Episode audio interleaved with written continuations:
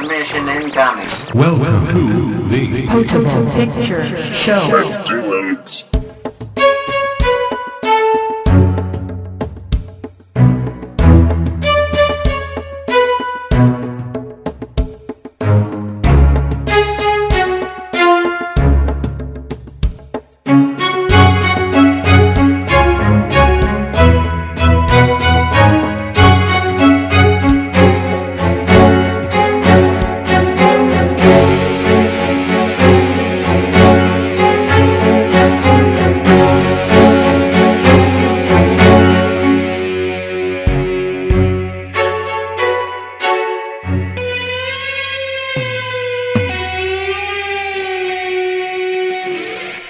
Episode 0070 Poop Tatoes.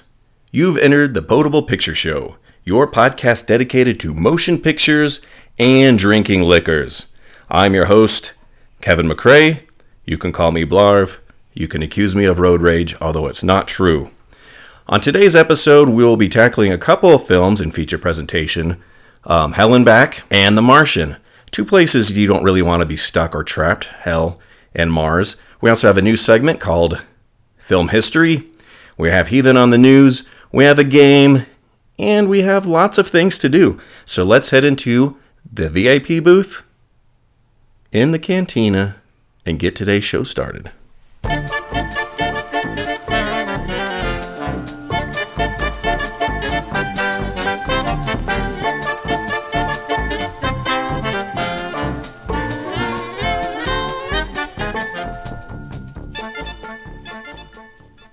Well, here I am. I've ascended the stairs into the private chambers, into the deep recesses of the cantina, and now I am snuggled onto my extra big boy cushion and ready to get today's show started. Sitting across from me in the 12 o'clock position, her eye partially covered, but her scowl in full view. Her name is Heathen. Hello. She's the founder of the Sierra Nevada Movie Club. She likes, she's not the founder, she's the head. I'm the founder. I'm the goddamn founder. But she's the head. She's the head organizer. The head is the brains. Mm hmm. You, uh, to kill a, a, a rotten fish, you, you start with the head. Something like that. Okay. And then also a organizer with the Sierra Nevada Movie Club, back on his good old friend, Mr. Futon. His name is Beermaker Matt. Hell oh. That's a funny pun.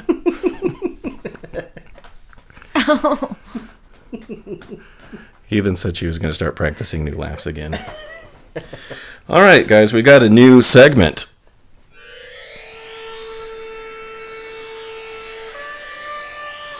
In film history.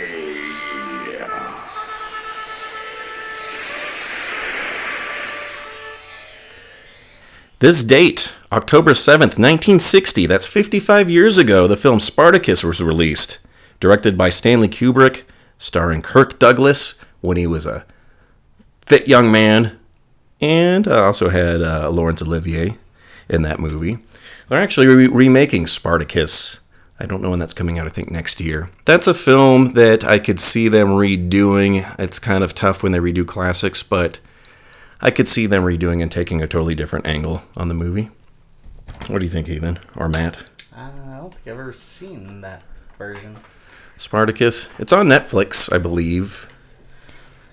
I have. I hadn't uh, gotten around to watch it till uh, till I went to China. That's when I caught up on a lot of films I'd missed before because I would probably watch five movies a day because I only worked four hours a day, and there was nothing else to do but play basketball, which I did for about six hours a day. That's when I was a fit young man, not like now where I'm just a greasy old poop tato. Yay. I sweated today looking for my passport. That's how out of shape I am. I was dripping sweat everywhere into my eyes. I said, Great, I'm going to an interview with sweat moistening my entire body. That will not make for a good impression. All right, Heathen, you ready for your news? Kind of. Well, what do you need to prepare? Okay, let me describe this. If you hear this sound at home, everybody, Uh, that's that's fine to hit this baby. go along and drink a beverage of your choice. whatever it's doing. Even if you're in the car, go ahead and stop at a Del Taco right now. Get one of them dollar iced teas, and uh, and have at it. One of them dollar iced teas. And if you do get one of them dollar iced teas, you can actually put booze in your cup. It's legal. It is. I don't know, but I've done it with my with my movie cup. I don't think it's legal. What's in that thirty? What's in that sixty-four ounce film cup, son? Oh, about nineteen different ingredients. One of them's not alcoholic. All right, Heathen. Now you ready for your news? Heathens. Headlines. Heathens. Headlines.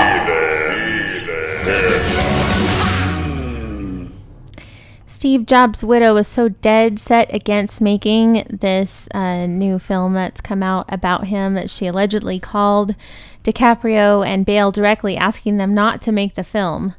Um, she apparently also touched uh, base with both studios asking them to kill the project. They're saying that it was because of her um, private, her individual privacy, but it's also partially because of Jobs' personal life, um, because of his daughter from another relationship that he didn't acknowledge until several years after his birth. And the relationship um, is obviously part of the movie and uh, difficult. And um, she tried to stop the movie from being made because it doesn't uh, paint Job in the Jobs in the best. light yeah, who who movie. plays that part in the movie? Keira Knightley or uh, whoever it is in the previews looks like that she might have a pretty good part in the film. I, I had read some of the headlines, but I haven't followed the politics behind this movie. I know some of the Steve Jobs camp had been trying to fight, um, not just no, actually not just him. Um, the other guy, I'm sorry, the, the guy that I think that plays Seth Rogen was trying to. Uh, y- yeah, was trying to fight some of this too because you know when you're doing a biography, everyone's going to look a little bit like an asshole because that's how people are in real life. Even the greatest, well, maybe not the greatest people, maybe not like Gandhi or or the Dalai Lama, but most people are going to have some asshole aspects to their life. Well, it, I guess in the movie it doesn't really talk about like his personal life, but his daughter. Mm-hmm. We see it in the in it, preview, yeah. yeah, where where sh- she's like, "You've just made three billion dollars, and your mother and your, or your wife and your daughter Yeah. were getting welfare or whatever they say." Yeah, because uh, I mean, the other movies have kind of either concentrated on his life. Kate Winslet, by the way, is who it is. Um, so there's been other films that have not done so well, and then this one, I guess, is doing really well, and it basically focuses on three launches, three of the Mm-hmm. product releases. And and I'm hoping this is good because it was looking iffy because um, this was one of the ones had directors fall out, had main actors fall out. Like this project had been in trouble for a while. I think Christian Bale, perhaps, or Benedict Cumberbatch, someone. There's been a few people attached to this movie and, and other directors, and usually that means something bad, but it could also mean something good that you keep losing all these directors and all these actors and that people still want to be a part of it and actually pretty big name talent still wants to be a part of it so that's a, a sign that at least a script should be decent Yeah, especially since it's not had the greatest track record for being a, a good story or yeah. Yep. So if this is successful then we should have um, michael fassbender uh, play all the parts in the next fantastic four. Or he can play Bill Gates in the next movie. yeah. According to the Hollywood Reporter, the walk opened in 448 IMAX and premiered uh, large in large format theaters over October the October 2nd weekend, and it only yielded uh, 1.6 million, which is not too well in the yeah. IMAX and theaters. Um, people uh but I- but apparently if you see it on the big screen it's filmed well enough that people are getting sick and vomiting while watching it actually getting dizzy. Um i could see that if you have kind of vertigo because i've gotten that on certain disneyland rides where i'm like i know it's fake but i feel like i'm about to fly off the cliff um also this movie the walk it opened and so did Pawn, Sacri- Pawn Sacrifice. A few movies did this recently. Opened in extremely small, limited engagement theaters before being released wide. And I think they should have probably released wide before The Martian came out because I think those two movies, I don't know, they're going to be competing for maybe I, IMAX screens and things like that. A lot of the critics uh, pointed out a duller full first half, um, but the second half is well worth your money and don't even bother seeing it if you're not going to see it in the IMAX I, version. I agree. That's what I was said when the guy wanted to watch Everest in IMAX. I said, yeah, or or The Walk. Um, I didn't really care to see this movie other than maybe the visuals because the documentary isn't that old and it won an award for best documentary, Man on Man on Wire, I think it's called. yeah. So you can go see the real guy on Netflix instead of watching uh, Joseph Gordon-Levitt with his cheesy French accent. I mean, everything's better in real life usually, so just check that out. Unless you want to see, I mean, I'm curious to see the visuals. Um, so yeah, if I don't see it in the theater, it's gonna suck. I guess I'll still watch it on Netflix, I suppose. The Church of Scientology really doesn't want Alex Gibney to win the Oscar for his documentary Going Clear. Yeah. Since the film, um, the search the search of Scientology. I was gonna say it all. That's how I was gonna say it. Well, Mercury's in retrograde right now. The you have to say it the way you say it. Heathen, go. Um, they have made uh, several um, hostile harassment. They've made a hostile harassment campaign um, that has included a Scientology-backed uh, campaign around the Oscar people and the Emmy people, uh, inquiring as to why he might have won the award. Um, basically, the Church of Scientology is saying that there may have been something going on, and everybody's going, "Oh, I don't think so. What are you talking about? It didn't win an Oscar, did it? No, but they won the, the Emmy. Oh, for t- they did for a TV movie. Well, for the documentary. And Mm-hmm. Okay, I didn't notice that. We, I watched the Emmys. I didn't notice that They one. don't want um, them to go on to the Oscars, so they're It was a- campaigning. It was a decent documentary on HBO. I watched it. Putting on a bunch of things to make sure that they don't go on to the Oscars, I guess. It was a movie that I was surprised was ever able to get made because they've tried to do books and movies about the Church of Scientology before, and the Church of Scientology has so much clout and so many devout people that, I mean, they have like computer hackers and things that'll really fuck up your life and they'll slander your Wikipedia page and. Which is something you want in a religion.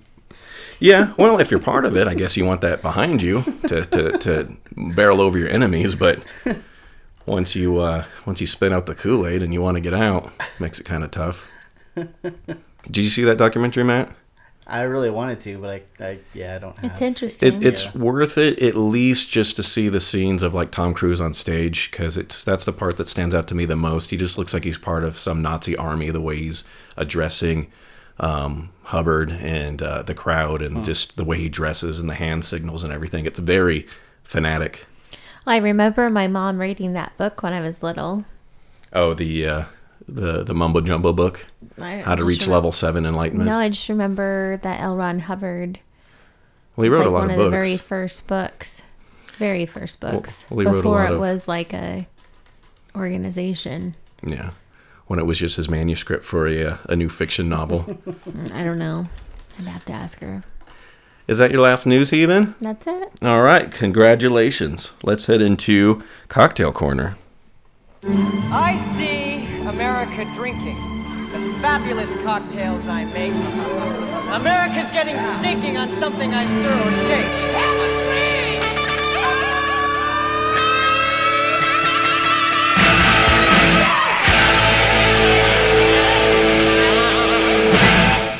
Well, here in Cocktail Corner, we're just going to do a bit of share and tell, or show and tell. I guess not showing. I guess it's more like share and tell. Talk, talk and tell. It's the same thing. It's kind of redundant. So I'll start because Ethan's taking a picture. I uh, I went to Panda Express today. Got some good panda. Got myself some of their uh, wild berry tea, which is which is all right because it's not that sweet. It's just fruity. There's a difference between sweet and fruity because I don't like sweet tea. And then Matt saw me dump in some ingredients. I put a little triple sec in there, put a little brandy in there, I put a little bit of apple liqueur in there, I put a little bit of uh, pumpkin pie moonshine in there. I think that's it. And um, it's it's not bad. It's kind of chalky. What it's really missing is a couple more ice cubes because this iced tea's been. Um, yeah, I don't love it, but I'll drink it. All right, Matt, you want to share with, with us what you're drinking today? Uh, I, I'm drinking something from uh, the Ufbert, Ufbert uh, brewery. Oh, is that from your your home brewery? It, it is. Uh, this is my Scully spiced ale that I brewed last year Hmm, that's around a, this time. it's a pretty good. Uh, how is it? Uh, it is really good. I think it's yeah even better than Pretty potent. What's the? Do you know the alcohol content on that, or the IB? Is, what- is that the IBU they Uh, call? this one was around uh six percent, I think. Okay, not too. I thought those. What are they called? Skate. Skate. What did you call it? Uh, well, Scotty is the. Oh, Scotty. It, she's just a goddess of like the harvest goddess or Okay. something. So it's like a kind of a autumn Yeah, yeah. It's my pumpkin spiced ale. Mm. pumpkin spiced everything. They did that on the uh, on the Daily Show. Yeah. Heathen, how about you? What are you sipping on over there on your sedan built for one? Sedan. No, no, Anyway, go ahead. Why do you have to question me every time I ask a question? It's kind of Why do I have to question you? it's kind of defensive. How is it defensive? Go. Oh. Where are we going? Getting hate mail in by the minute. I have a Pinot Grigio. Hmm. So she switched up her wine in a box, probably because she couldn't reach the Chardonnay wine in the box. That happens sometimes. There's a lot of You know so there's a lot of trouble. No, actually, I had to ask the guy to reach that one and a Chardonnay one because they were so far back there, Oh, and so you need one of everybody collect them all. clapped. Well, there are two. Everyone for- clapped when you got your wine. Mm, yeah, it was like the end of Rudy. No, they clapped the guy at the convenience store. Yes. Anyway, Heathen sometimes gets mistaken for Rudy because she's tiny and she's an underdog. But she finally gets her wine in the end. not an underdog, that's for sure. And you're not Sean Astin. Is that it? All right, Heathen. Let's drink to something. What would you like to drink to? Your mom. Well, I don't like that. You've already drank to that a bunch of times. You're very uh, childish sometimes. I'd like to drink too that we are returning to Washington and Oregon next week. I don't know what movie we'll be covering. I don't know if we'll have a portable potable roadshow part three. I don't know if we'll see any of the people that we've seen before because we're on a tight schedule like usual. I do plan on going to uh, Rogue Brewery or one of them. Uh, they they have a big tasting room on the Oregon coast. It is two stories tall, and you can see the sea lions. And if you can't, I want my money back.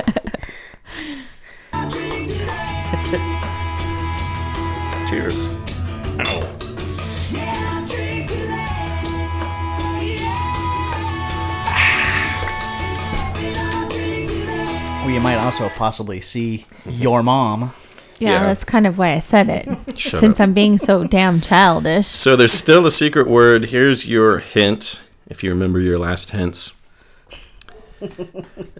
There's something these three people have in common Ernest Hemingway, Robin Williams, Hunter S. Thompson. Funny. Hmm. Hunter or uh, Ernest Hemingway was often known for his wit. Suicide. The secret word is suicide.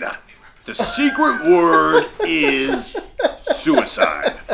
So we finally got the secret word. You can put your sticker up later. That is uh, one of the things that um, Dead Poet how I feel Society and Heathers had somewhat in common. Well, yeah, and this Heather too. And it's also something that people do that most other people don't like, which was the hint from last week. All right. Shall we play a game?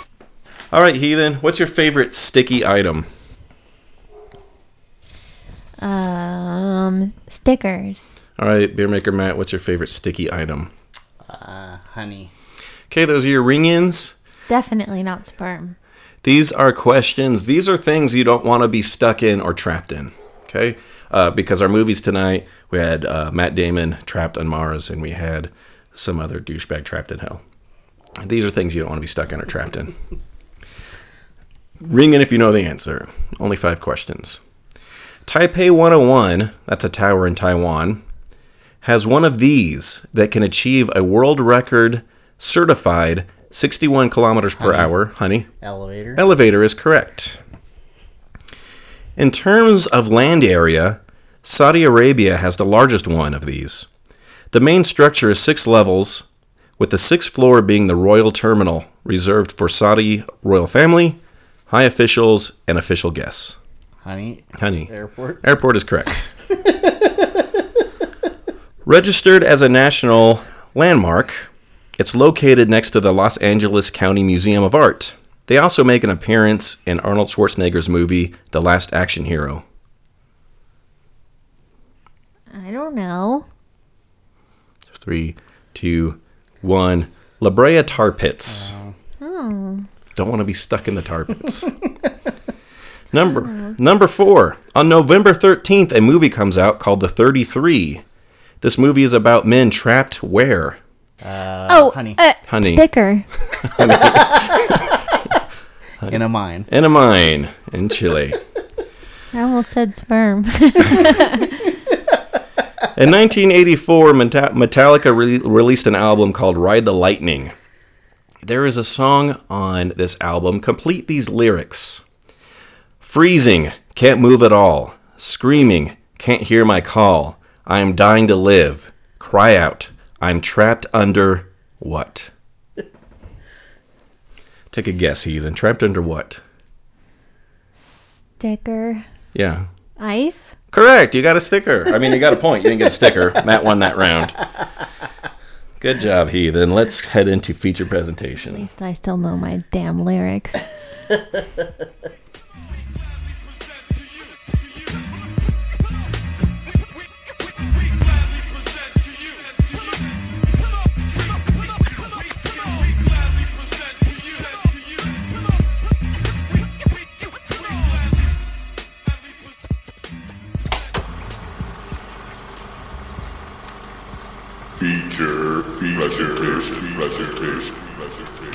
Okay, we got a double feature and feature presentation. We saw Hell and Back with the Sierra Nevada Movie Club on Tuesday as our $5 movie. And then on the weekend, for our big film extravaganza, we saw The Martian. So let's start with Hell and Back. Uh, it has a runtime of one hour and 26 minutes. I didn't really write the synopsis down for this. One of you guys want to give me the synopsis? Brief synopsis for Heathen? I mean, for Hell and Back. Okay. Uh, so basically, three childhood buddies end up working at a theme park. Theme park is going under. One of them uh, makes a blood oath for something stupid, and ends up breaking that blood oath and going to hell. Mm-hmm. Uh, and the other two go into uh, this hellish portal to, to rescue him, and yeah, they and they have a big extravaganza. Okay. So that, that makes sense, and we probably should do a uh, synopsis for that one, seeing as I don't think a lot of people had heard of that movie, although we do have a very Nobody fervent knew. fan on our Facebook page that, that loves this movie. Me too. Actually, I think I want to read this person's uh, You should. one of her reviews of the film. Let's go. If you want to check on this too, you can go to the Sierra Nevada Movie Club page on Facebook. And uh, I gave it a like. yeah, yeah, Heathen gave it a like, even though she hadn't read the message. Um, I'm scrolling for it now. Maybe this is going to take too long to find. Okay, I'm not going to be able to find it right now. But um, so here's kind of what I wrote in my notes here. This film, again, if you hadn't heard of it or seen it, if you IMDb it, it's chock full of big name talent. Uh, and peop- swear words. people like Susan Sarandon, Mila Kunis. Um, we had uh, Kumail Nanjiani, JB Smoove. We had uh, who else? Do oh, we had Brian Posehn on there. Was Barbara Susan Sarandon? Yeah, Oh, okay. we had um uh, t- uh gosh i'm starting to forget. Anyway we had some we had some bi- big names on there. And i enjoyed the movie somewhat but it's something i probably could have watched on mtv it's not something i needed to go see to a, a big theater to, to see. The animation was kind of weak. It reminded me of something that would have been on tv like in the 90s somewhere along the lines of uh, like celebrity deathmatch or something some of the things were funny, but getting between the funny parts was was pretty juvenile. And why that kind of sucks is that I think R rated and adult orientated animation is really cool and there is a market for it and with big names. But if you have a movie come out like this and fail, it's very unlikely that you're going to see another R rated animation come out in a couple years because a studio already gambled on it. And I doubt this movie's going to make little or any money. The reviews are pretty harsh for it. I think I think I liked it better than most of the people on the internet because I I laughed most of the time. You know, I went into it kind of knowing what I was getting into. I didn't expect anything groundbreaking or mind blowing, but Well, Yeah. the the two younger people that we went to with, they said they laughed the entire time. Yeah, and that's probably the target it was directed at, the market. Um, Definitely was not witty at all. It was a lot of yeah potty humor and And, and the funniest things to me were the little one-off things that didn't have anything to do with the story. The, the welcome to hell bits. I pretty much laughed at most of those, even if they weren't really funny. And part of that was the voice acting. Um, but just I don't know. The characters were pretty broad. You Just didn't me describing it at work today, people were laughing. So I think it was just, I would have never even thought about even doing something like that. I thought it was really Well, it was a cool idea, and I was glad, even though there's a bunch of movies that I need to see to prepare for the Oscar races, even movies that I don't think are going to be that entertaining, like Pawn Sacrifice and such.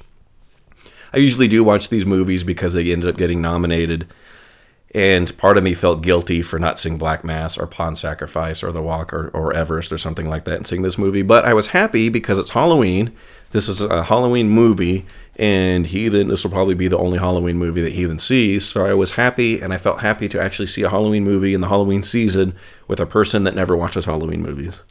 I was really excited to see it because I had talked about it on my podcast, and that was what I was super excited about because I was like, "Hey, we talked about this, Hey. so let's support it." Hey, And then somebody at work was like, "Don't you get? Do you get any money for talking about the movies, then going and seeing them?"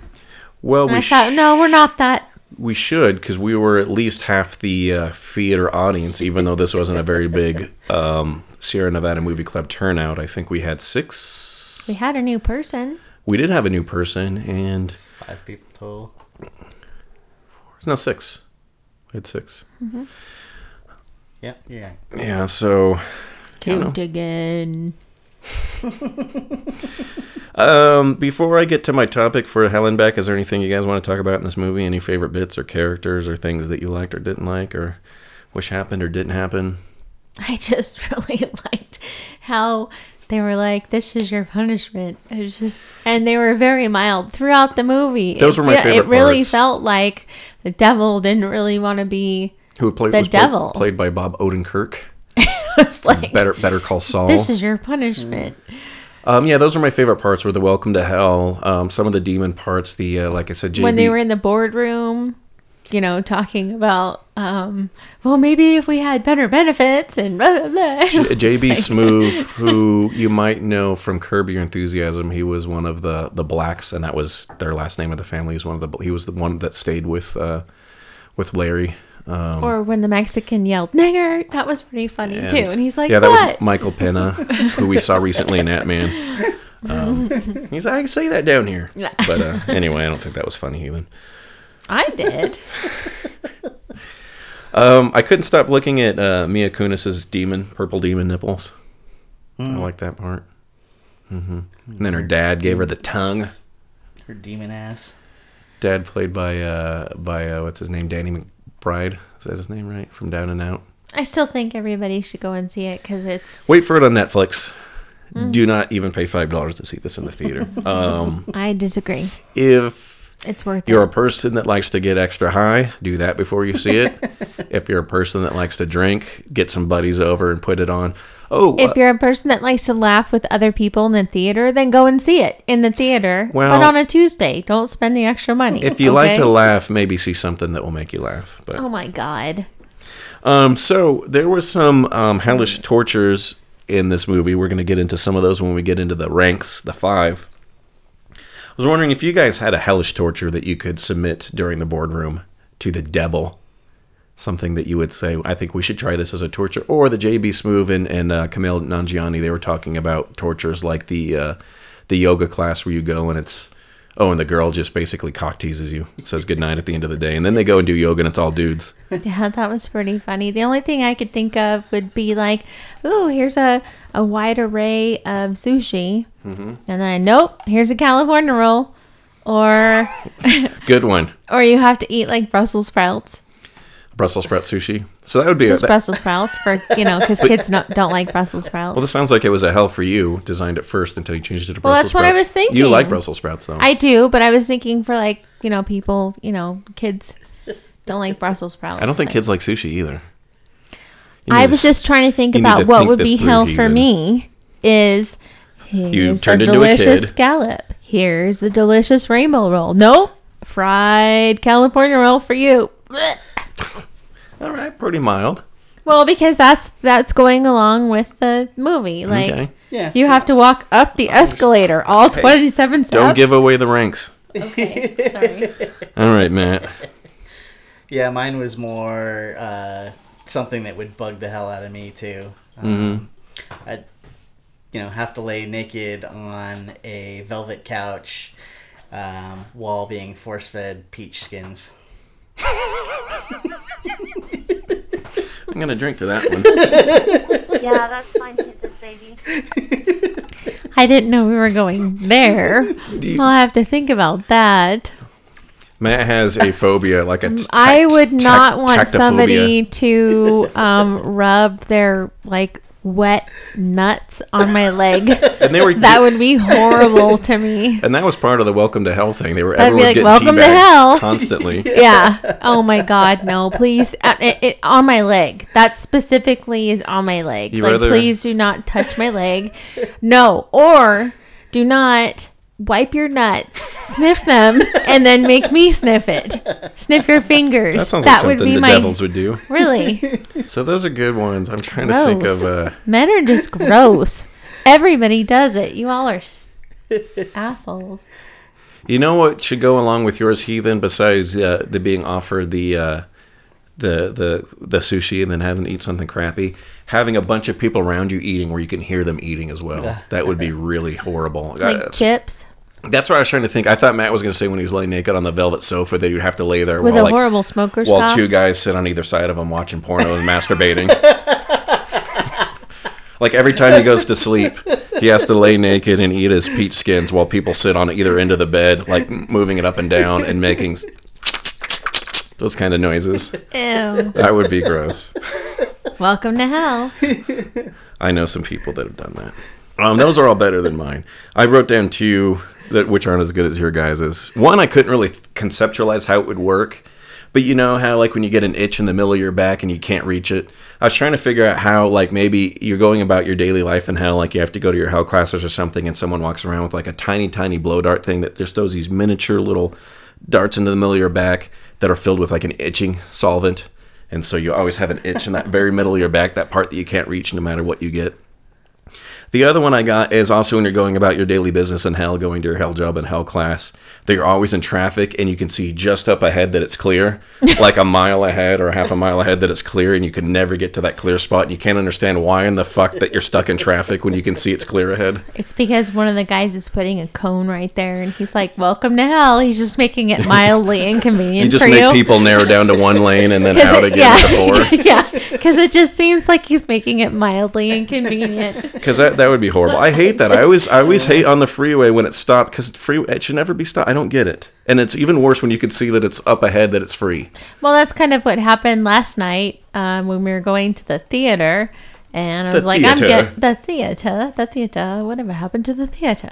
So I got off the freeway and he's like, Where are we going? You know a secret route? I'm like, I think I do. What do I talk like Yogi Bear? you know a secret route. Or a picnic basket.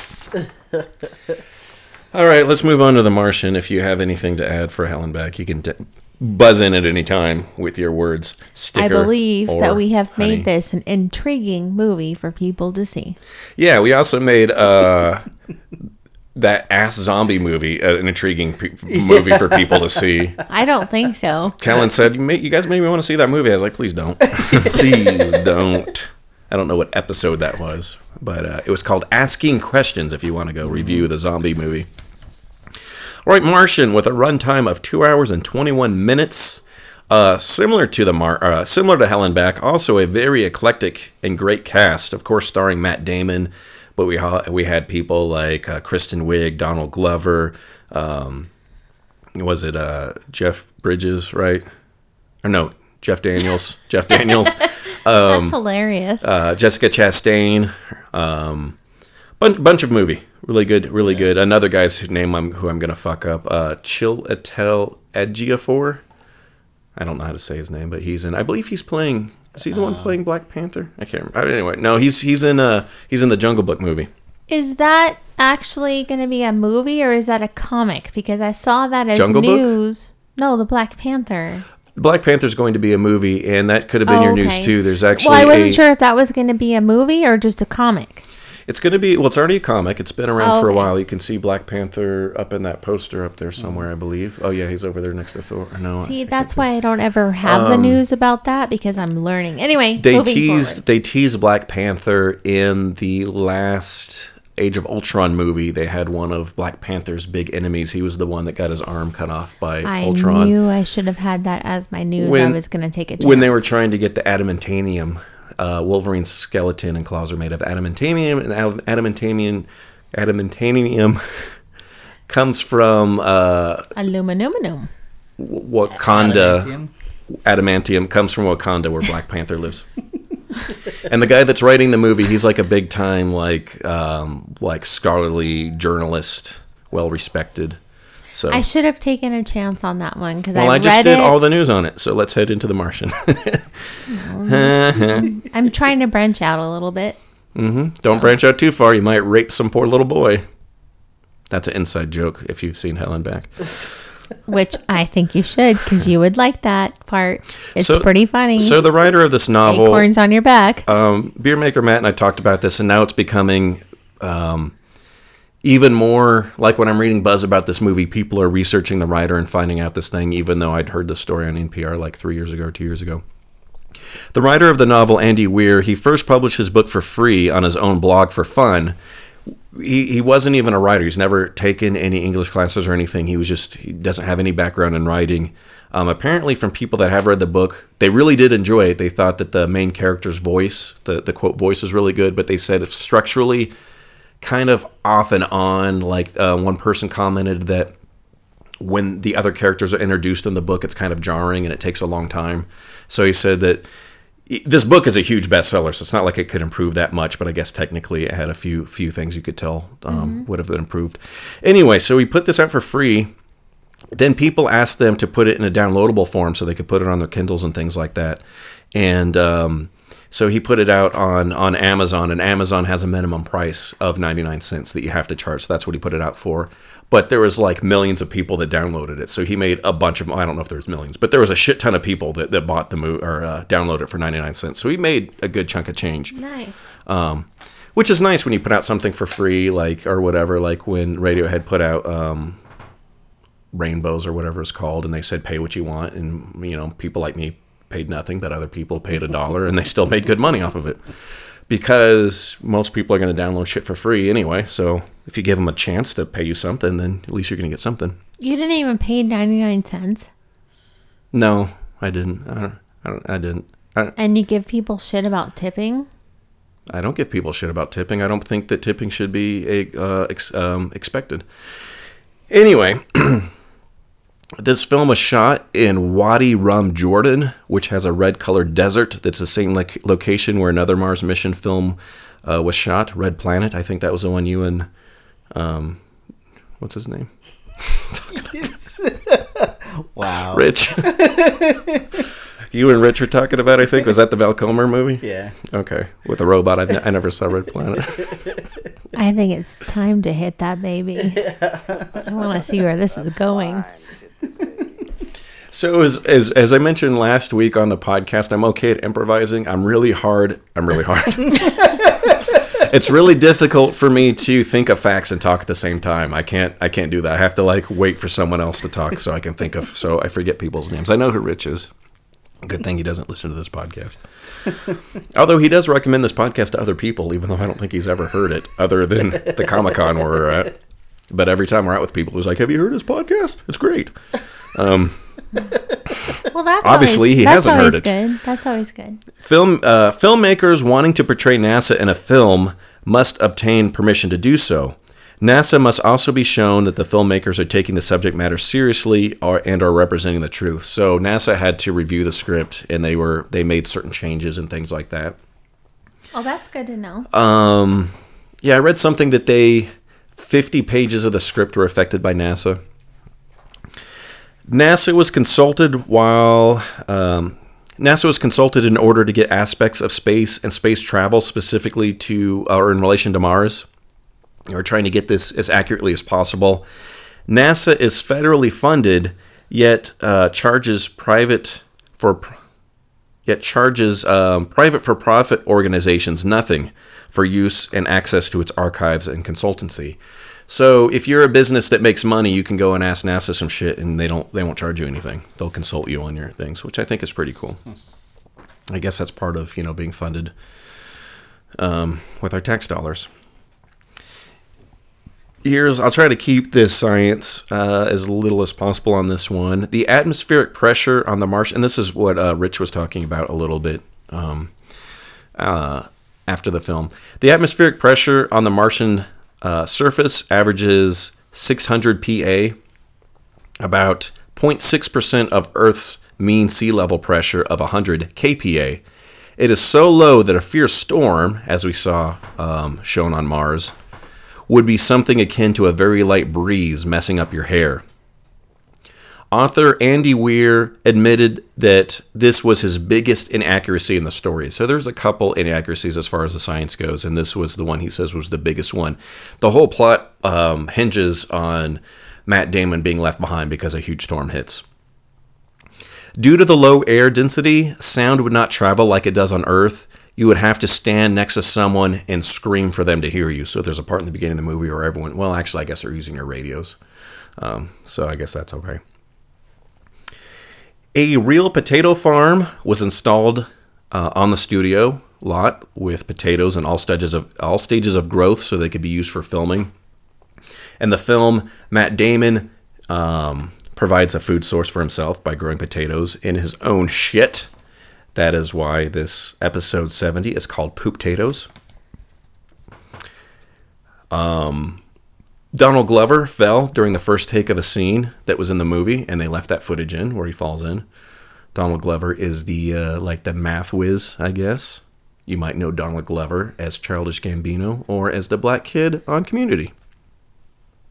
Very, very funny comedian. Yeah, He fell in where? he fell. He uh, when they first go to like his, it looks I don't. It looks like he's sleeping in his office or something because everyone's like having to do all this massive work, and I forgot what his boss oh, asked him. Oh, yeah, he fell when Yeah. they. Oh, okay.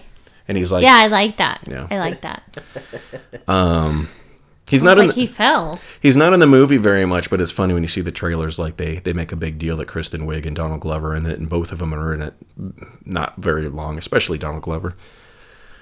Uh, Drew Goddard, who wrote the screenplay for the film, he was also set at one point to direct, but left that role to go direct the Sinister Sinister Six film, which probably will not get made in the wake of Spider-Man continually failing under the watch of Andrew Garfield, the worst Spider-Man ever. Um, after that, Ridley Scott read the script and jumped into the project. Project, and he uh, dropped making a sequel to Prometheus. In the mo- in the novel, um, and Matt could talk a little bit about this. Mark Watney, that's the main character in this film, played by Matt Damon. He has two master's degrees, one in botany and one in mechanical engineering. In the film, however, he just has a PhD in botany and no engineering background is mentioned, although it is shown that he knows quite a lot of shit because, um, quote, he needs to science the shit out of this. Yeah. So, But it didn't really take away anything from the, the story or the movie no, at all. no, it didn't have don't anything to think do with it. And it was just obvious. I just figured, like, there's a part in the beginning of the film. I was like, well, how does he know all of this? And I was like, well, he probably had to go through a lot of stuff in the in the astronaut training, and he's probably a really smart guy to even get invited to the astronaut program. I just kind of figured that, um, in just in my mind, um, as a moviegoer, not as a, a film critic or anything, I just figured he had maybe been teased by his uh, astronaut friends as being a botanist and some other things, and so he was throwing that portion of his knowledge out. So you can be uh, degreed in very many things, but if somebody goes, "Oh, you're a psychologist," that's the one thing. If I'm teased at, I'm gonna throw out What do you mean? What, if I'm stuck on a planet. what do you mean throw out? Okay. I don't understand what. what well, when saying. he's like, because I'm the best botanist, Mm-hmm. he's not going to be because I'm the best botanist and oh, an so he's he's whatever. hyping up his botany because that was a part he was teased about because they they kind of in the movie to tease him that's about being that's just what I was. That was what I had. well, they do say some stuff like that in the movie. movie, like, "Well, you're just a botanist" or something like that. or, and that's. do you expect? But before we saw that part, um, that's what I thought. Mm-hmm. So, I was right. Yeah, they. I mean, they talk about it in the book that to basically be an astronaut, you can't be. You can't have like one special specialized area. You have to have like multiple areas that you specialize in. Like the doctor um, on that mission was also like their. uh, I forget what they call it. Like the Publicist, hairdresser. he's the guy that um, does all the spacewalks. So he's like the spacewalk specialist. Like anytime they need somebody to go into an EV suit, EVA suit, and do a spacewalk, he's their guy. They should have got Michael Jackson because he can do moonwalks and he's a podiatrist. No, what do you call it when you podiatrist? No, that's when you do feet. What are mm-hmm. doctors that touch pediatrics? Oh my god! He could have been the pediatrician and the moonwalker. This Wow. is an Ace S P E S H A L special edition. Um, that's all I had for my notes on this film. I did write, and I was thinking during the movie, if I was doing my elevator pitch, my pitch would be: "This is Saving Private Ryan meets Castaway on Mars." I think it was pretty close to that. Yeah. Whatever. That's He wasn't really was talking damn to close. a It was, a, it was a little bit funnier than he was talking. Saving Private I'm just Ryan. the the the. it was as funny as Castaway. Both It's- of us say Do you guys nay. know? Do you guys know how Both elevator pitches work? nay. Okay, he then give me an elevator pitch. That's how elevator. Pi- that's how when you go into to pitch a script, the studio execs want you to tell them what it's like, and it's always it's this meets this. It's Jaws meets Back to the Future.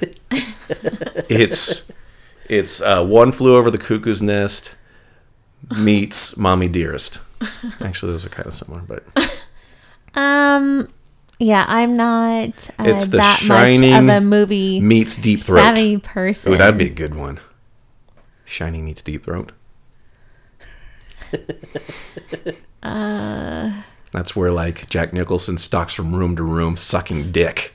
Okay, anyway, we're. Uh, it's fine to hit that baby. Here's Johnny. um, so the, these aren't necessarily totally related to the to the film. Uh, we do see uh, Matt Damon watching Happy Days, and there's a part in the movie where he has his one picture that he sends back to home, and he's doing the Fonz. So he probably had more access to more than one show, although we don't know. If you had access to only one show and you were stuck on Mars or a desert island or something like that, you were trapped by yourself, what show would you want to choose? And I also have the same question for what CD. And there's a couple ways you can go with this question. Like the way I first approach is, what am I going to get the most out of? Like, what has 99 seasons? Or what, you know, um, CD has eight sides to it. So I kind of went that way with my. I'll do my, my, my episode real quick. I went with The Simpsons, That's not fair because I did too. which Because it was the longest run. It's been like what twenty years? 25 or something Yeah. like that. So you But- can be pretty entertained. But besides that, I think it has rewatchability. Like there's episodes from the first seasons I'm sure I could go watch, and like I wasn't smart enough to understand because Simpsons is written by very intelligent people that are very steeped in esoteric, es- not esoteric, esoteric um, knowledge, like like books. They're very well read people, and there's a lot of stuff that flies over my head that maybe if I watched it a few times, I was like, oh no, I get that joke.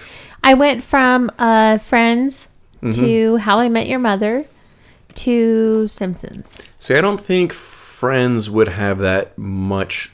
I think you could all probably watch Friends twice before you Not tired of it. me, but I would get sick of the Ross and Rachel. We talked about it. But at least How I Met Your The- Mother has a couple long running jokes and inside stuff that you could Yeah. probably get a couple things out of. You know, I could have got those out of some other shows like Arrested Development or, or Community, but I went with Simpsons just 'cause it's so damn long.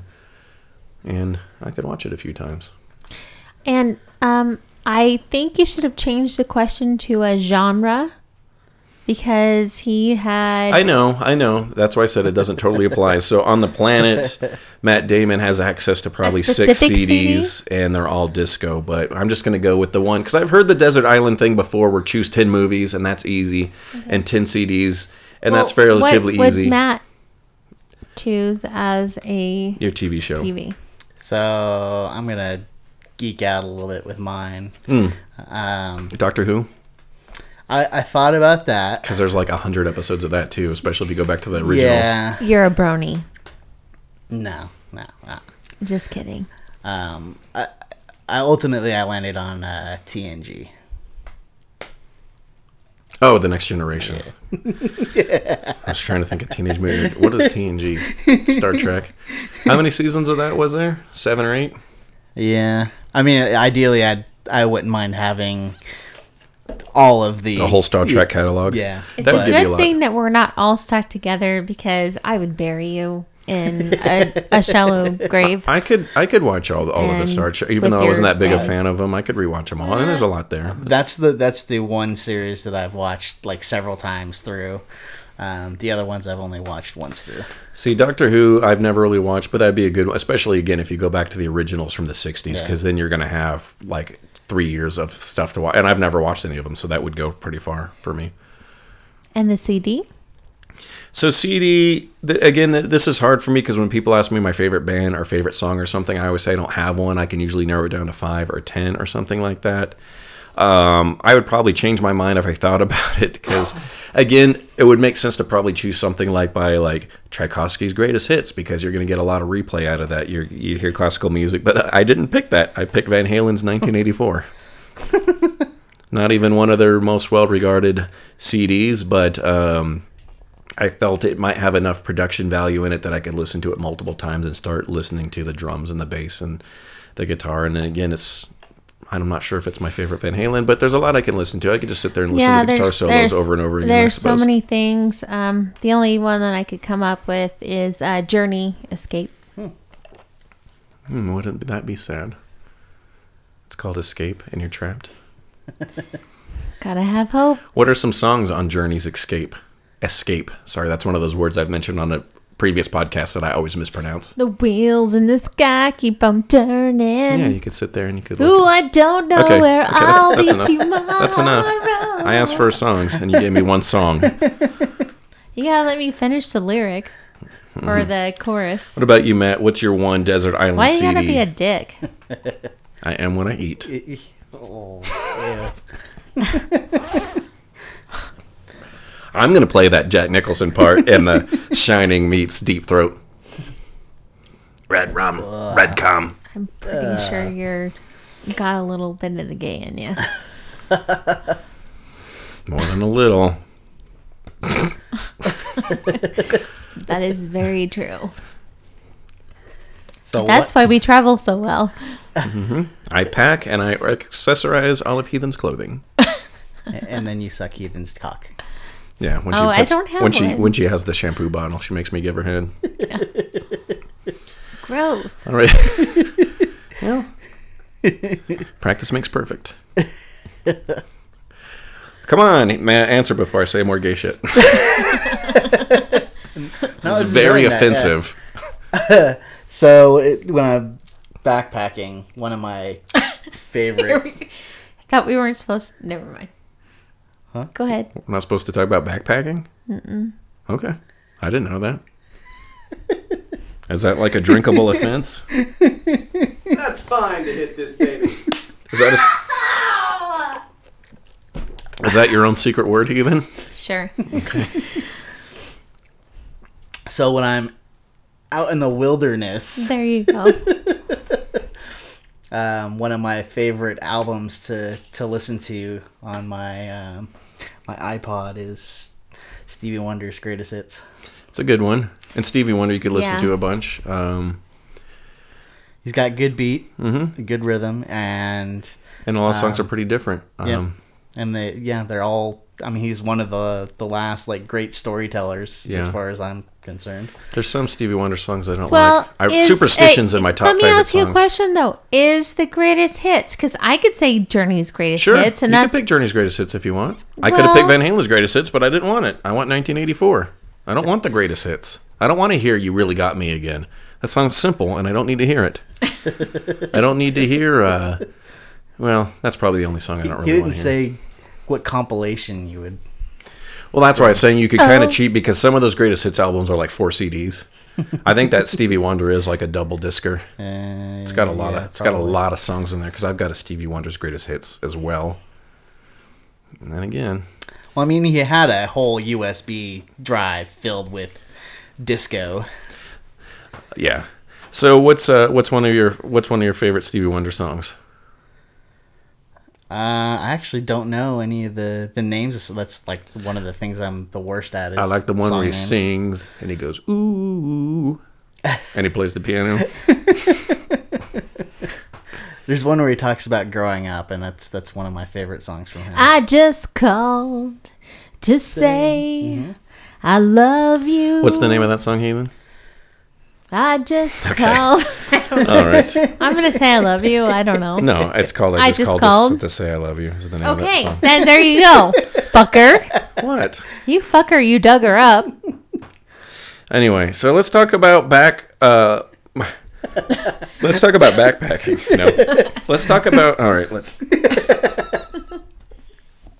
Oh yeah, está bien pegarle a ese bebé. I'm almost out of my beverage. Um, let's talk about book to school.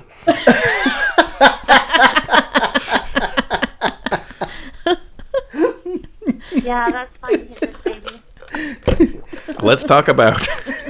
let's talk about That's sex. gonna help it, baby. let's talk about you and me. Let's talk about book to film adaptations, which this was. Um, I have not read the book, but Rich had read it, and Matt it would read it, and I've um, read on.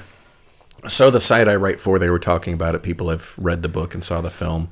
Um, one person on the internet for that site I write for said that this may be a case where he liked the film even better than he liked the book.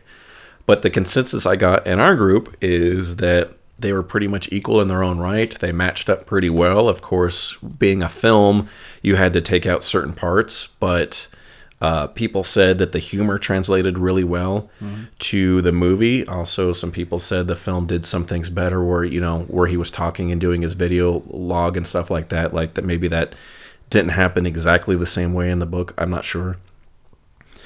Um. So well, there was first- there was three people in our movie group That had read the wa- book. that had read the book, Yeah. and so if three people say that, then it's got to be true.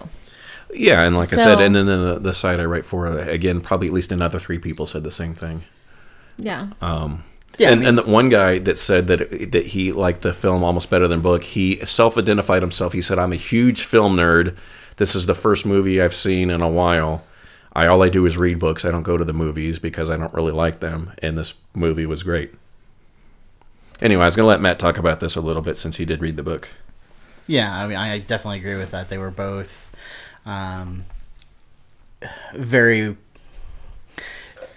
Well, because you were talking to Rich and his girlfriend, and they were both the ones that had read the book. So Yeah. what were they saying? So in the book, he definitely goes a lot more into like the math and the science and stuff. So it, it it's interesting to people like me to kind of hear that, and uh, it makes it a lot more realistic uh, for us. But that doesn't translate really well in the film, so you can't do that in the film. But the film did a really good job of condensing and keeping all that stuff out of it. So you, you know you're not going through the boring explanations, um, but you're still conveying that to the audience without explaining all of it. So both of them did a really you know a good job, and both of them can stand on their own as as two complete well not completely different pieces of art, but um, they they both can stand on their own, and they're they're both done really well in their own in their own way. That's what I liked about the movie too is that it didn't drag on very long. It kept it very just for me as a, a film Watcher. watcher. Um, I'm have in no regard somebody that has anything but hey, I like this movie because I pretty much like a lot of movies. Um, but I really liked that they didn't drag the movie out. It was very consistent and um, like we were talking about at the end of the movie that it was pretty much like oh okay here and then we were talking about the end of the movie how we didn't think that maybe they didn't need to show Yeah, um, what I was reading, and some of that didn't happen in the book. So in the book, he doesn't become a teacher, but in the book, um, they do make a deal with the Chinese that in, for trading the rocket that the Chinese will be on the next space mission, and that's why you kind of see a Chinese person at the end of the movie. So they're trying to wrap up some things. They do a good job, apparently, of alluding or hinting at certain things that happened in the book, but they don't describe. So in the book, when he's traveling to that um, site where he has to take off, he loses um, contact with ground control, and um, and he uses some other ways to communicate with them. And they kind of gloss through all of that, and there's just like one line in the movie where I think uh, Jeff Daniels asked something, and uh, the lady says something like, "Well, we've." She answers. It's like a one sentence thing. Like we've we, we've. Again, I can't remember what it is, but it's within that within those sentences. It kind of alludes to that maybe they had had troubles. He also, I guess, runs into a, a storm or something, or some some kind of obstacle on the way to that site that they don't cover specifically in the movie. Yeah, again, a lot of this stuff it it it, it wouldn't have done anything to, to move the film along any Yeah. at all. So I mean, it, We didn't I need kind more. of I kind of wish I would have known though. Um, I guess I didn't pay more attention in high school that Mars didn't have um, that much of a the ramification on a storm. I guess the film would have not made so much of an impact on me. I don't really know what that means. The storm, Yeah. She's talking about what you talked about earlier. Oh, as far the, as the, the yeah. I, d- atmosphere. I didn't know that either. Even though I'm yeah, a lot of this stuff they still don't. They still are discovering a lot of this stuff. is like they- that is that just based on perception, or has somebody like been there? Do we know? well. They put If like that's true? like that that um Is that actually true, or The- is that just the rover that he goes and digs up. I mean, that's really there. Yeah. And a lot of the other missions that are planned in the future, those are all missions that are basically planned. They he worked within. so? Nobody's as well actually could. been on Mars to see if I storms pe- actually people happen. haven't been there, Yeah. but they've had. You know, like I said, the ro- what's it called? the- The void. No, what's the, the I, last? d- I the would last just rather have that in my mind that nobody actually really knows if this is true.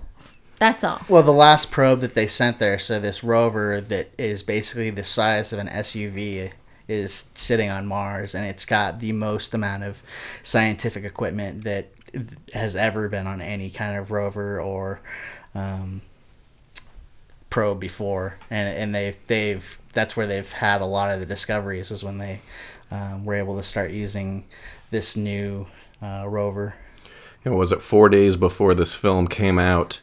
Na- NASA announced that they found flowing water on Mars. And they had speculated, you know, a long time before. I mean, even books like one of my favorite series, uh, Red Mars, Green Mars, and Blue Mars, they, they talk about um, there being ice in the poles and the permafrost. So they they've known for a while that you know there is you know water in some form or another in Mars. They just didn't know how much, and now they've discovered that there's actually still flowing water on Mars. Um, they did, which they didn't know that there still was, um, and they they also know that uh, Mars had a lot more water on it um, in in the past. So it has, I think, about like I forget what the exact number was. It was like it has like eighteen percent of uh, it was, actually, I think it was like 13% of the water um, that it has had in the past. So that the atmosphere is just so thin that all this water has been able to leave Mars. Mhm. Oh. Yeah, like when we saw when he loses his potatoes, they basically um, evaporated. Freeze. Yeah. No, well, they froze in, and you know they became freeze dried. I mean, they killed they killed all the all the culture because that's the danger. You know, being out in space without your spacesuit. It's not just the oxygen; it's having just you evaporate. All the moisture in your body evaporates. I guess Matt probably knows more about that than I do. Okay, anything else to say about either one of these films?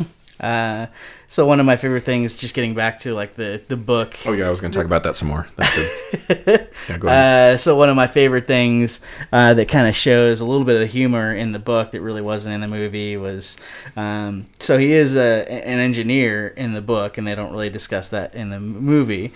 Um, but he also it's it's funny because they talk about a little bit more of the psychological things and things some things that he does to kind of entertain himself while he's on Mars by himself for pretty much almost a year and a half because there is in the book a very short time where he is actually communicating with Earth and that's kind of just enough time for them to kind of come up with a plan and then he loses communication again.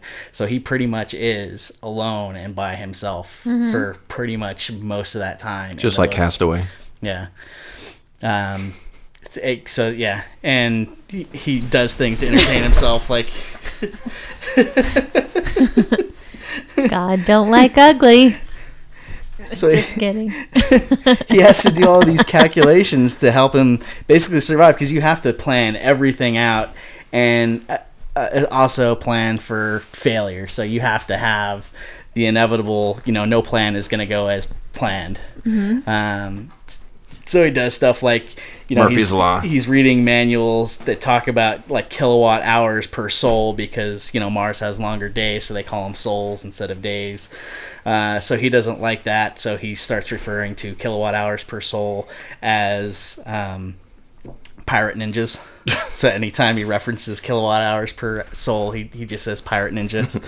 Oh, that makes sense because he was talking about call me pirate because I didn't understand what sol was. Well, that had nothing to do until with a- sols. He was talking about maritime no, in the movie, I didn't understand what sol meant Right. until uh, There were units of measuring a day because, like Matt was saying, and if you let me finish. Okay. I didn't understand what that meant until uh, about like quarter through the movie. I didn't get that. I you mean, didn't get it that it said sol nine, sol ten, sol eleven. Anyway. every every every time that it was Shut a new up. day. says the person who fell off his chair. yeah, I fell off my chair just now. Yeah, um, yeah, and the pirate thing had nothing to do with sols. no, Um, I just wondered if it. Well, yeah, had I mean to that, go with the that ninja goes thing. with his yeah his humor. See, Yeah, there was a part I guess when when he's saying something about fuck, and he's saying you can't you can't swear because it's being um, broadcast everywhere. I guess in the book he says, "Look, boobs," and Yeah, he's got the yeah. little emoji, not the emoji, but how you can make boobs with like commas and Yeah, he says like booby boos boobs. Yeah. and that's it. And in the in the movie, I think they did a, a much better job with that because they Yeah. don't really because you don't know what they're to saying. what he says. You yeah. know he does something, and they're looking at it. But so yeah, I, I think I liked. I don't know either way. I would have been okay with. So, any books to movies you'd like to see be adapted? I think we've talked about comics before. Um, for me, off the top of my head, um, I would like to see uh, one. I think that they should do, and I don't think they have done is. I was reading the biogra- biography of John Huston. Might have talked about this on the podcast before, and he's one of those guys that was like bigger than life, like one of those like life is stranger than fiction. He went hun- hunting with Ernest Hemingway. He joined the Mexican cavalry. He got in a fist fight with Errol Flynn. He was married like six times. It's a bunch of kids. Um, he was part of the camel races here in Virginia. He had a bet with a jockey that he could beat him, and then he uh, he went and he trained his camel how to race through the town, and like paid like one of the stable boys to let him take the camel in and out, and like train it how to run the course. He uh, he Virginia. City, you mean? Yeah, What did I call it? Virginia. But it's yeah, okay. Virginia City. Um, he he collected horses. He was a bit. He uh, directed Marilyn Monroe again here in Reno on one of her, I think her Mhm. last film when she was Mhm. basically dying because she was such a drugged up whore. Um, Well, he had a really interesting life, and I think it would be interesting to do a a, uh, a movie based on his biography. Also, another series now that uh, Game of Thrones has taken off, and everyone is going to start trying to make money off of that. Right now, it's mostly with TV shows. They're doing a sort of Shannara TV show for MTV. Um, there was a series I read in the 80s. Heathen, why do you always roll your eyes when I'm talking? Like that my comments don't mean anything. never mind. There is a series that I read in the 80s called uh, Dragonlance, and they weren't really that great, but some of the storyline would be pretty good. And uh, they did try to make an animated, it was a direct to DVD animation that was really horrible. Talk about bad animation. It was like stop motion comic books, it wasn't even stop motion, um, like claymation. I think those would be, if they had a decent budget and the right cast, doesn't have to be big names, I think those could be some good um, book to film adaptations. How about you, either one of you guys? Any any books you'd like to see turn into films, or any films um, that you've seen that are already out that were good or bad versions of books that were made previously? Oh, one I mentioned earlier was the the Red Mars, Green Mars, and Blue Mars. Um, I, I think that would definitely make a really well done. Well, if done really well, it, it could be a, a really good um, movie trilogy. Um, So what are those about? Like basically, uh, it's it's basically about colonizing Mars. Um, so the the first book is, is basically it starts off with them already having an established colony. Um, something happens and then they do the the backstory. So how they they got there. So what the the travel was like to Mars and then what it was like for the you know the first couple of years for the first settlers on Mars. And- sorry. yes, I am. Heathen just shook her head at me again. By the way, for people at home that can't see her disgust with me, but those are books that um, have done pretty well as far as uh, the the sci-fi or what do they call it? Not straight sci-fi, but kind of like hard sci-fi, like Mars, Yeah. like the Martian was called like hard sci-fi. Yeah. Um, and then another one that I've uh, I really enjoyed that they've tried to make a, a they tried to make it a TV series that I, I think could have done a lot better was uh, the Dresden Files, which is based on a, a series of books. I think you mentioned that one before. What's the Dresden Files? I think you mentioned it recently. Yeah, it was on uh, the Sci-Fi Channel.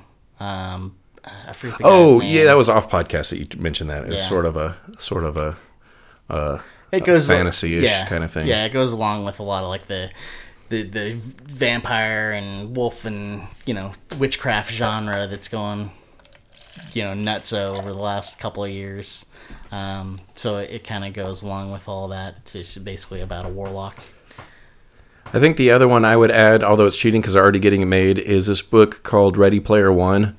Um, I don't remember the author offhand, but this is one of the books. While I was reading it, was like they have to make this a movie. It was so visual, um, and it is getting made. Steven Spielberg, I think, is directing it, so we'll see that sometime soon. So that's a kind of a cheaty one. Heathen keeps sighing and rolling her eyes. Well, because you've had three now, Okay, tell us one, Heathen. and I thought we all got a chance. No, it's just jump in when you want to talk. We're not going to sit here Well, round robin. I'm just waiting for a Then jump in. I Go ahead. Trying to be rude. Waiting. I had to write down my things just so I wouldn't forget. Mhm. Um, but you know how they had like uh, how to lose the guy in ten days. 10 or, days. Shut up. Or he's just not that into you, like Mhm. those self help books that actually books. Mhm. Um, Tim will help will hate me because he was like he said this the last time um, at my birthday we were talking about this book who moved my cheese and he was like who actually read this book i was like me and i think it would be funny if they made that book into a movie who moved my cheese It'd be difficult, but they Mhm. could, I I think suppose. they could. They could make it a satire. They could make it uh, something like, um, well, just as we were, he's just not that into you. well, just as we were talking about on the Mean Girls podcast, that that was uh, adapted from a book that had nothing to do. Mhm. It didn't have any story. It was like social archetypes in high school, and she ended up. So you could do that, I guess, with Who moved my cheese? Yeah, as long as this guy. I love that jumping book. Point that It can- definitely. I think they should adapt life. Lao Tzu's Art of War. loud zoos. It Lao Tzu. definitely changed my life. It's a very short book. Or maybe they should adapt the Tao Te Ching.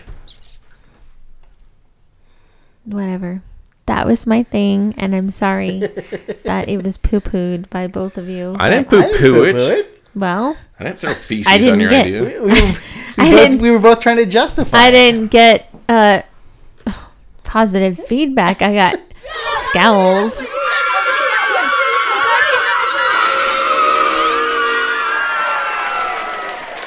That's better, and thank you for my idea. or you're welcome. That's a wonderful cock. The five. All right, Heathen. Or Matt. Matt's ranking these ones this week. He is ranking five tortures found in hell per the film Hell and Back. These are five tortures that we found in Hell and Back uh, when the demons were interacting with the souls. And there was a few more than these, or a couple more, but we are going with drinking a flat soda, So the devil. having to walk up a broken escalator. Go ahead, Heathen. No, I was gonna say so the one of the what would you call him? The Demons. Okay, one of the demons was like, "Oh, you want a soda?" And so the souls was like, "Yeah, I'll take a soda," and it was flat. And he's like, "Ha ha ha! Welcome to hell." And then the soul was like, um, "You have to," or the demon was like, "You have to go up the." escalator and he's like well it's broken yeah and the demon was like ha ha ha welcome to hell Soul said first, like, well, does it go on for like miles? He's like, no, I only No. built it for one one That floor. would have been a good idea, though. yeah. yeah Next one, Heathen. And so the soul's like, uh, or the demon's like, um, what would you like? Uh, Pizza Hut or uh, Taco Bell? And the soul was like, well, I'll have a, a pepperoni pizza. And the demon was like, we have no pizza. You can have a, a Chalupa. chalupa. You can have a taco. You can have a whatever. I think that was And my he- favorite one 'cause And he he's tried- like, "Welcome to hell," and he he was like over exaggerating, like we have no pizza. Get it? That was like the very I like that one because he tried twice. He said, "Can I have pepperoni?" He's like, "No, you can't." And he's like, "Order again." and he's like, "Okay, could I have a cheese pizza?" And he's like, "No, we don't have any pizza. You can have a chalupa." So then the demon made him, uh, made the soul sit in a baby booster seat, and then the um, soul was like, uh, "Do you want me to cry? Do you want me to ask for a juice box? Do you want me to ask for a juice box?" She's like, "No, you cannot have a juice box. Welcome to hell." and then uh, the uh, demon uh, gave the soul some Neapol- Neapolitan ice cream. He's like, "Would you like some Neapolitan ice cream?" And the soul's like, "Yes, I would like some ice cream." He's like, "But there's only strawberry ice cream." He's like, "Yeah. Oh, somebody ate all of the ice cream but the strawberry. Yeah. Welcome to hell." So these are All right, Matt, you want to rank those tortures? Good job, Heathen. Thank you for the uh, reenactment. you're welcome. Yes, that was very, very enthusiastic. Point. Um, yeah, and, and I think the whole joke was none of these are like really, Mhm. you know, torturous or Hilarious. Um, so ranking from, I guess from the least torturous or the the best ones to the Mhm. to the worst ones. To the most torturous, sure. Still starting at five. It's the least Uh, torturous. Or maybe the best. to Least the torturous. worst. We're starting at the least torturous at number five. Uh, so least torturous would probably be the uh, the broken escalator because who hasn't been up a broken escalator? It's not. The steps are high. Heathen might have trouble with those. And they could hurt you if you fall down. You can fall down any stairs and hurt yourself. But they have the the spiky things that yeah, you could true. hurt your You head. probably would. Abrade that yourself a little. actually could kill you. So that might have been falling number downstairs one. could kill you. yeah. No, This is It mass just, it just reminds me of like Mitch Hedberg's little um, Mm-hmm. bit that he does on escalators. It's like a you know, instead of all- sorry for the inconvenience. What if they all of a sudden start working? Mm, and then that's a pleasant surprise. Then you're dead. All right. Anyway, silence for the next 30 seconds, Heathen. Turning off your mic.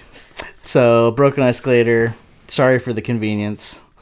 Um, then probably sit in a baby booster seat. Number four? Uh, I really wouldn't be able to fit in a baby booster seat anyway, so I'd be just like sitting on top of it. I see. I think that would be pretty torturous. No juice box for you. That'd be uncomfortable. That would be probably my number one. All right, number three. Um. So then, yeah, Pizza Hut, Taco Bell with no pizza. That would be kind of annoying. Yeah, kind of like our experience when you ordered about seven different beers and they were out of all of them. Yeah, that was really annoying on a Saturday night. Yeah. They were out of like almost all of their beers They, at CBQ. they had maybe 10 beers and were out of half, and they were out of everything that wasn't called Budweiser or Coors. yep. That would be kind of hell, going to a bar that has 64 taps and they're all Budweiser or Coors. Well, oh, that would have been funny. I almost said uh, non-alcoholic beer. Like, oh, what would you like? Um, we have. We have St. Pauli Girl. Yeah, that's what I was. And it's say. flat. Dang it! Flat St. Pauli Girl with a cigarette butt. Right? what are we on? Number That would have been hilarious. two? hilarious. Number two. Um. Yeah, probably Neapolitan ice cream with only strawberry left. I do like strawberry ice cream. Uh, actually, probably like the strawberry better than the chocolate, but just the fact that somebody has eaten your chocolate and Mhm. vanilla and left you strawberry is kind of annoying. I hate that. I, I call those people like miners or gold diggers, and uh, I've had that with ice cream with people I've lived with, mostly girls, who you get like the caramel moose tracks or whatever, and they go around and they mine through the whole ice cream, taking all the caramel swirls and nuts and leave you with vanilla. They're the same ones when you like share garlic fries or whatever. They're the ones that pick up all the garlic and leave you with just the fry. Some bitches. And then obviously that leaves the the flat soda. That's your worst one? Yeah, there's nothing worse than flat soda, which is funny because my stepsister only drinks flat soda. She can't stand soda that's carbonated. I, I don't like flat soda, but as a kid, one of the things my mom used to give me, this is back when I was three or four, if I had a tummy ache, it was jello and flat 7 Up. So it has like Mm. a certain like mental thing for me. I hate flat soda, but I always want to drink like flat Sprite and jello when I don't feel good. Have no idea. The bubbles make Probably you doesn't- feel better, actually. And probably drinking the sugar in both of those isn't great for a tummy ache, but whatever. You know, when Yeah, you're a kid, a lot of things psychosomatic. Ginger ale is supposed to be what you Yeah. drink for Water with some bitters dripped into it. Heathen, what's your biggest torture out of those five? Like I said, the escalator. Okay, and mine would be the uh, the the booster seat. the booster seat up your ass. Last call. Bottom of a glass. All I see is a man who's fading fast. Last call. One of my tortures would be asking Heathen if she wants me to stop the podcast so she can blow her nose or sneezing, and she always says no, and then she always sneezes as soon as we come back to the next topic.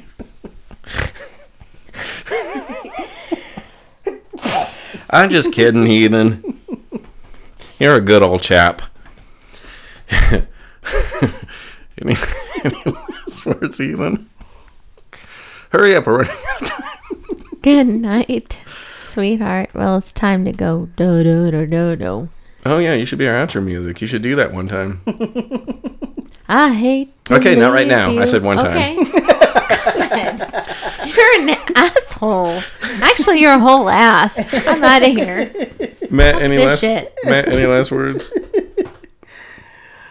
Uh, go see Martian. Go see The Martian. Yeah, this movie this movie is available in 3D. Do- Matt, do you think it'd be worth it to see in 3D? I didn't see. No. It's got some good Yeah. visuals, but I don't know. You know what I'd like to see is that uh, Hateful Eight on the big 70 millimeter, and I have no idea where that 70 millimeter is going to be available anytime. Probably maybe San Francisco. I'm not sure.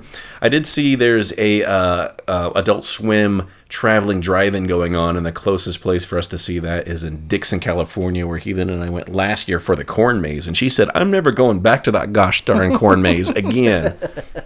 And my brother bought us both rounds on the pumpkin cannon, and neither of us did it. And we went back. Well, I went back and asked for the money so I could give it to my brother, and then he just went and ended up buying a full-on Freddy Krueger costume, and then spending two hundred dollars at Applebee's. So we probably should have used the pumpkin cannon.